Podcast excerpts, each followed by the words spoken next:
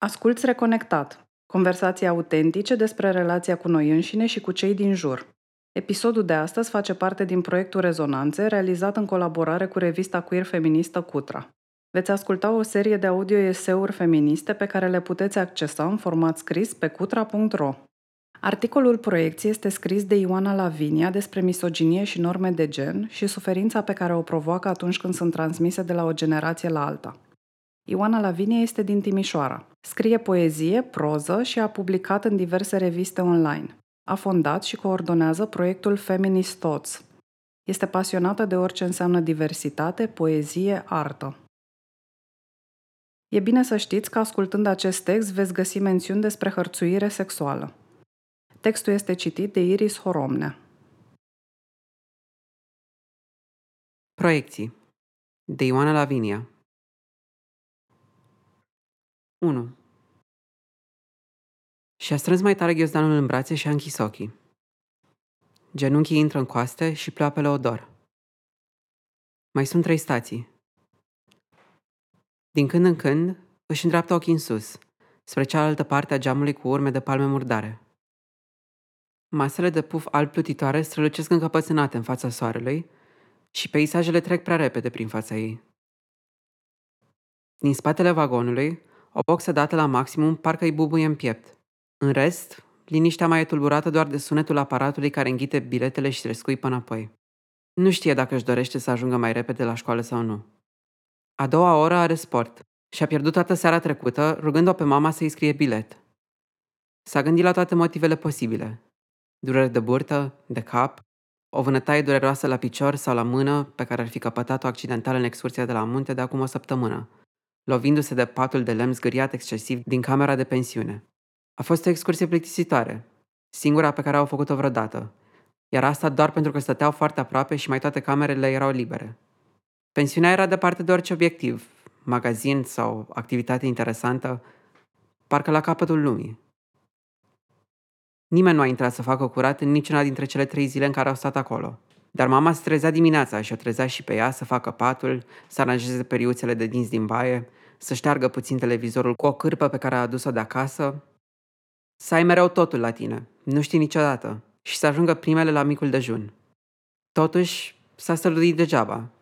Și mama i-a repetat de cel puțin zece ori, cu aceeași expresie epuizată pe care o avea mereu și cu mâinile pline de spumă de la detergent. Nu. Oricum te-ai mai îngrășat un pic la Paște. Îți face bine. Sportul e sănătos. Ți-a dus în camera ei și a încercat să nu se mai gândească la asta. Poate de data asta, profa nu o să mai pună să facă trei ture de alergare în plus față de restul colegilor și să o trimită pe margine la jocuri. Muzica s-a oprit și un grup a coborât. Mai sunt două stații. De-a lungul stâlpilor de electricitate de pe strada cea mai circulată din oraș, sunt deja agățate luminițe și beculețe colorate. Diana, sora ei mai mare, e încă la facultate și Crăciunul e abia peste o lună jumătate. Vorbește cu ea în fiecare zi de pe telefonul roz pe care ea i l-a dăruit în primăvară. Cel mai mult îi place să-i trimită mesaje și apasă tastele portocalii cu o bucurie incomparabilă. Mama o sună rar pe Diana. Înainte să primească telefonul de la sora ei, se lipea de peretele din bucătărie și asculta cu atenție cuvintele pe care mama ei le spunea mai degrabă cu o urmă de plictis spre celălalt capăt. Câteodată își găsea curajul să arunce o privire fugară spre canapeaua maro, anostă, din sufragerie, să vadă mâinile îmbătrânite ale mamei strângând telefonul de margini, ochii ei închiși sau aproape închiși și respirația obosită. De fiecare dată își imagina că de data asta o să vorbească mai mult, că o să trebuiască să stea acolo, lipită de perete, cu orele, să simtă plictiseala, dar nu s-a întâmplat niciodată. Trebuia mereu să fugă în camera ei când o auzea pe mama ridicându-se de pe canapeaua scârțind îngrozitor, așezând telefonul pe masă cu zgomot. Șinele scârție din nou. Acum, un grup mare de oameni aproape umple vagonul. Mai e o stație. Nu observă imediat, dar lângă ea se așează cineva. Un bărbat care îi se pare uriaș, mult mai înalt, și, din unghiul din care privește ea, aproape adingând bara de care nimeni nu se ține. Îi zâmbește. Își dorește să se poată întoarce la privitul pe geam sau la ghemuit, fără să se fi întâmplat nimic. dar e prea târziu. Îi zâmbește și ea. Apoi simte o palmă pe picior. Închide ochii din nou. Se străduiește să-și miște piciorul, dar nu poate. Nu poate face nimic. Înghite în sec și simte o greutate gigantică în interiorul ei. Palma se mișcă pe ștrampii primiți de la Diana acum un an, de ziua ei. Ștrampii ei preferați. Se gândește la puii de pisică albi, cu urechile roz și limbile negre, desenați caragios, construiți din pătrate cu laturi inegale. Se gândește la palma care le acoperă siluetele pe rând. Se gândește că ceva nu e în regulă. Se gândește că nu poate să țipe sau să spună ceva. Se gândește că tramvaiul o să se oprească și ea nu o să poată să coboare. Respiră sacadat și simte că are tot mai puțin aer cu fiecare secundă. Încearcă să calce pe șiretul de la piciorul stâng, legat mult prea larg, ca să poată să meargă pe margine și să bea puțină apă în timp ce leagă. Privirea îi se încețoșează după câteva secunde. Vocea profesoarei strigându-i numele îi atrage atenția. Fără să-și dea seama, se oprește în mijlocul pistei, iar colegii care sunt deja cu două ture în fața ei se lovesc de ea și apoi se uită în spate cu priviri încărcate de dispreț. Profesoara fluieră și face semn să iasă de pe teren. Clipește des ca să alunge amețeala și merge cu capul plecat în pământ. Te-ai pătat. Ochii se măresc. Nu știe ce să facă. Își strânge picioarele, chiar dacă știe că nu ajută la nimic. Simte cum rușinea o acaparează. Profa oftează, dar își schimbă expresia. Profa oftează, dar își schimbă expresia și, pentru prima dată, ea simte că o privește în ochi. Ai pantaloni de schimb? Ea dă din cap că nu și își coboară din nou privirea. Nu vrea să plângă, dar, mai mult decât atât, nu vrea să o vadă nimeni făcând asta. Am câteva perechi în vestiar. Du-te și vezi ce ți se potrivește. Vrea să-i mulțumească profesoarei, dar buzele îi tremură foarte tare și aproape că fuge spre ușa de la intrarea în vestiar. În dulapul cu echipament găsești un sac negru cu câteva perechi de pantaloni, o ia pe prima pe care pune mâna și se duce la baia de lângă. Se gândește că poate ar fi trebuit să-i spună mamei despre asta. Sau Dianei. Acasă lua absorbante din dulapul de la baie, dar nu avea nicio idee care erau cele corecte și era prea rușine să caute pe internet. În jurul ei, nimeni nu vorbea despre asta. Înțelesese foarte repede că e unul dintre lucrurile care se întâmplă în fiecare zi, dar toată lumea îl ignoră. Avea să descopere curând că fiecare își ținea suferința pentru ea și o îngrija pe cont propriu, chiar și în familie.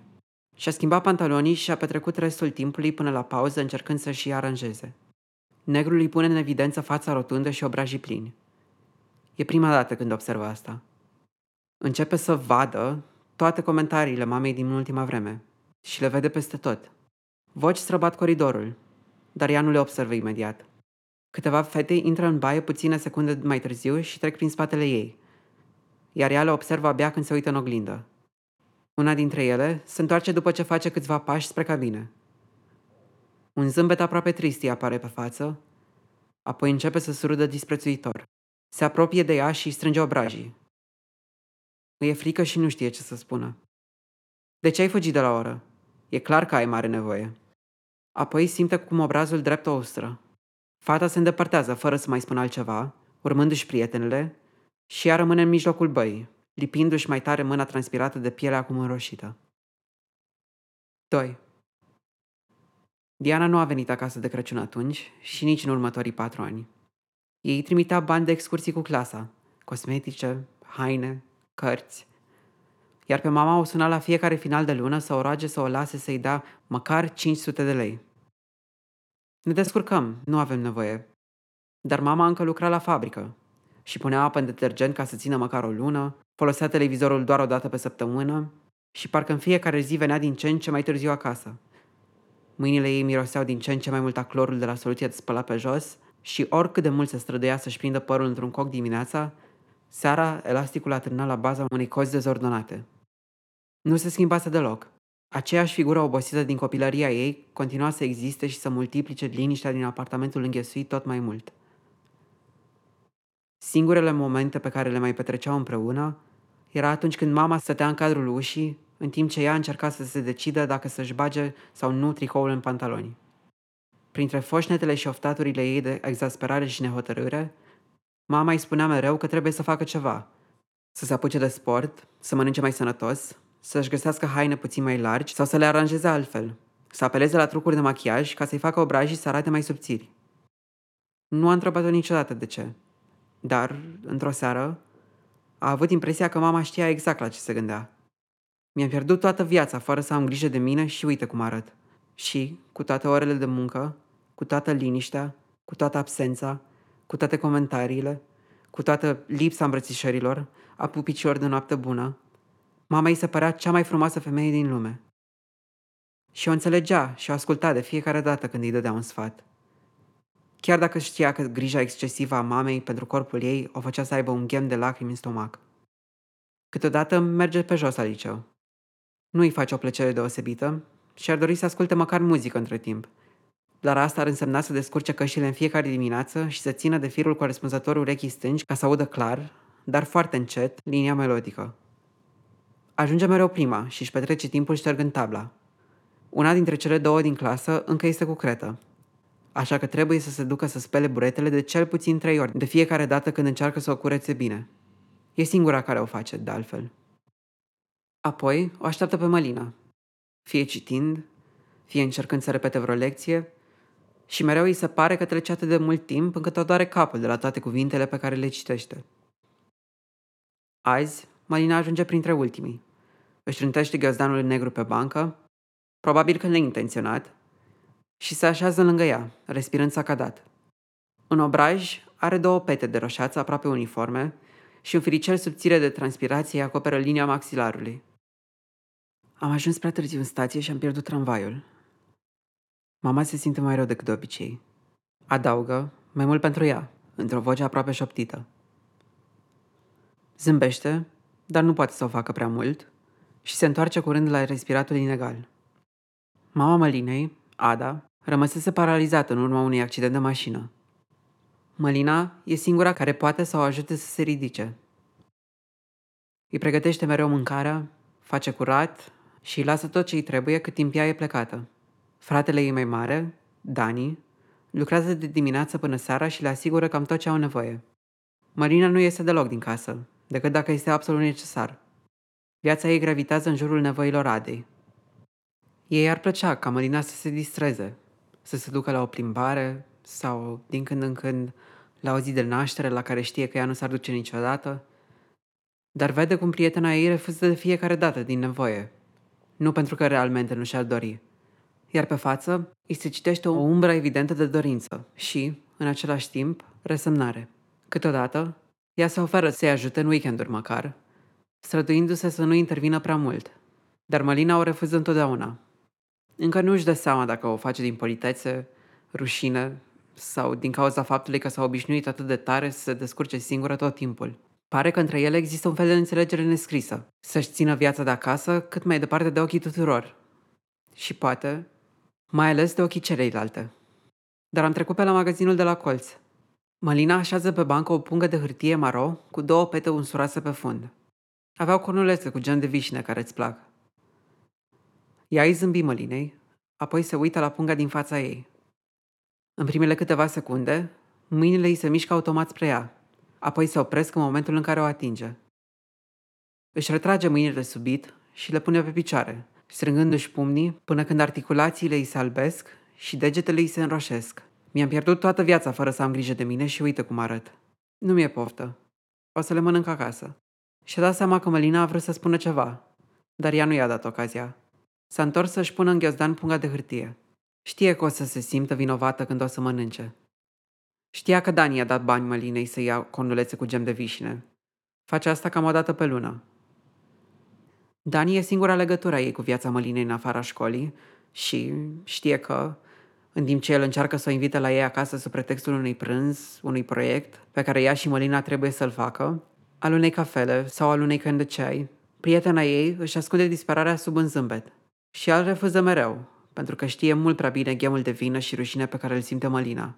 Chiar dacă nu vorbesc niciodată despre asta, știu amândouă că, în viața de acasă, imaginea pe care o au una despre cealaltă s-ar fragmenta, Fără ca ea să-și dea seama, unul dintre colegii ei încearcă să-i ridice fusta în timp ce merge pe culoarul dintre rândurile de bănci. Clasa se umple de râsete și urechile-i bubuie de voci în timp ce simte cum întregul stomac îi cade în gol. Acum, cei doi pumni formați mai devreme strâng marginile fustei și mai puternic. Simte cum degetele încep să o doară, dar rămâne încremenită. Nu e prima dată. E în regulă. Ești obișnuită. E ok. Mălina mai încearcă odată să-i atragă atenția mișcându-și mâinile, dar ea se preface că nu o vede.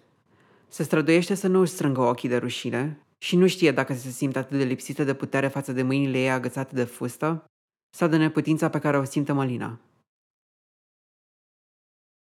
trei. Mai e o stație. S-a mutat în București de mai puțin de o lună și singurul drum pe care îl știe e până la terapie. Mălina s-a oferit să meargă cu ea după ce au ieșit de la birou, dar ea a zis că e mai bine să se ducă acasă și să facă clătitele lor preferate, după rețeta Adei, ca să aibă ce să mănânce diseară. Nu își amintește să o fi văzut pe Mălina mai relaxată. Parcă a văzut cum prietena ei răsuflă ușurat în interior.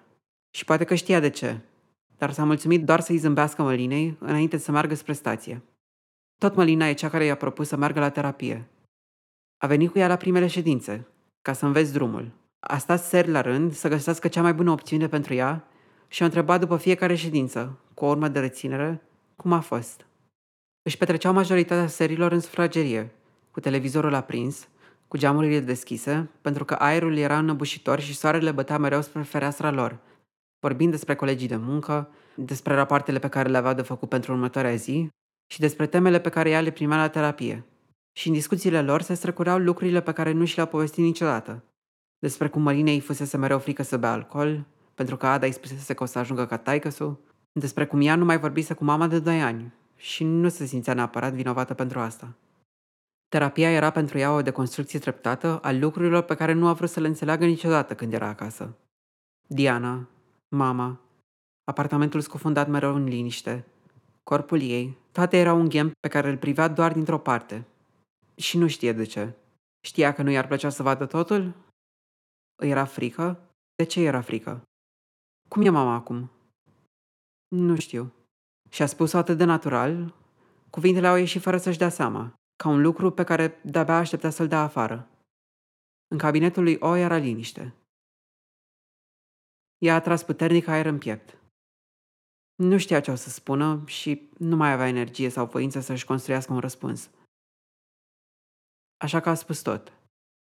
Pe tata nu l-am cunoscut, nici măcar din poze.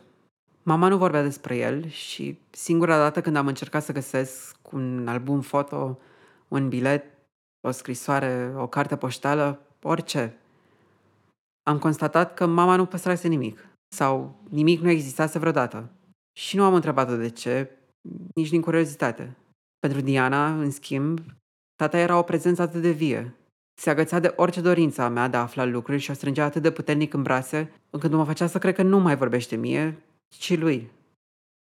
Nu aveam curajul să o întrerup. A făcut din omul ăsta, pe care eu nu l-am cunoscut, să fie tot ce nu părea mama să fie.